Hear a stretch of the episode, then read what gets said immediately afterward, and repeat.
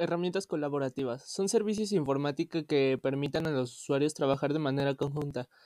Esta división de herramientas colaborativas se divide en colaboración cerrada y colaboración libre. En la cerrada existe lo que es personal, de, que se puede dividir en blog y web personal.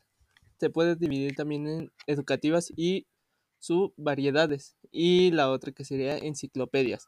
Y en colaboración libre se encuentran las wikis donde cada persona puede modificar una wiki de la forma en la que quiera, ya que estas mismas pueden editarse sin que haya un previo aviso y esto implica que pueda surgir algunos problemas como que la información no ha sido verificada o que no es de fuentes confiables. Muchas gracias, esto es todo por hoy y tengan un feliz día.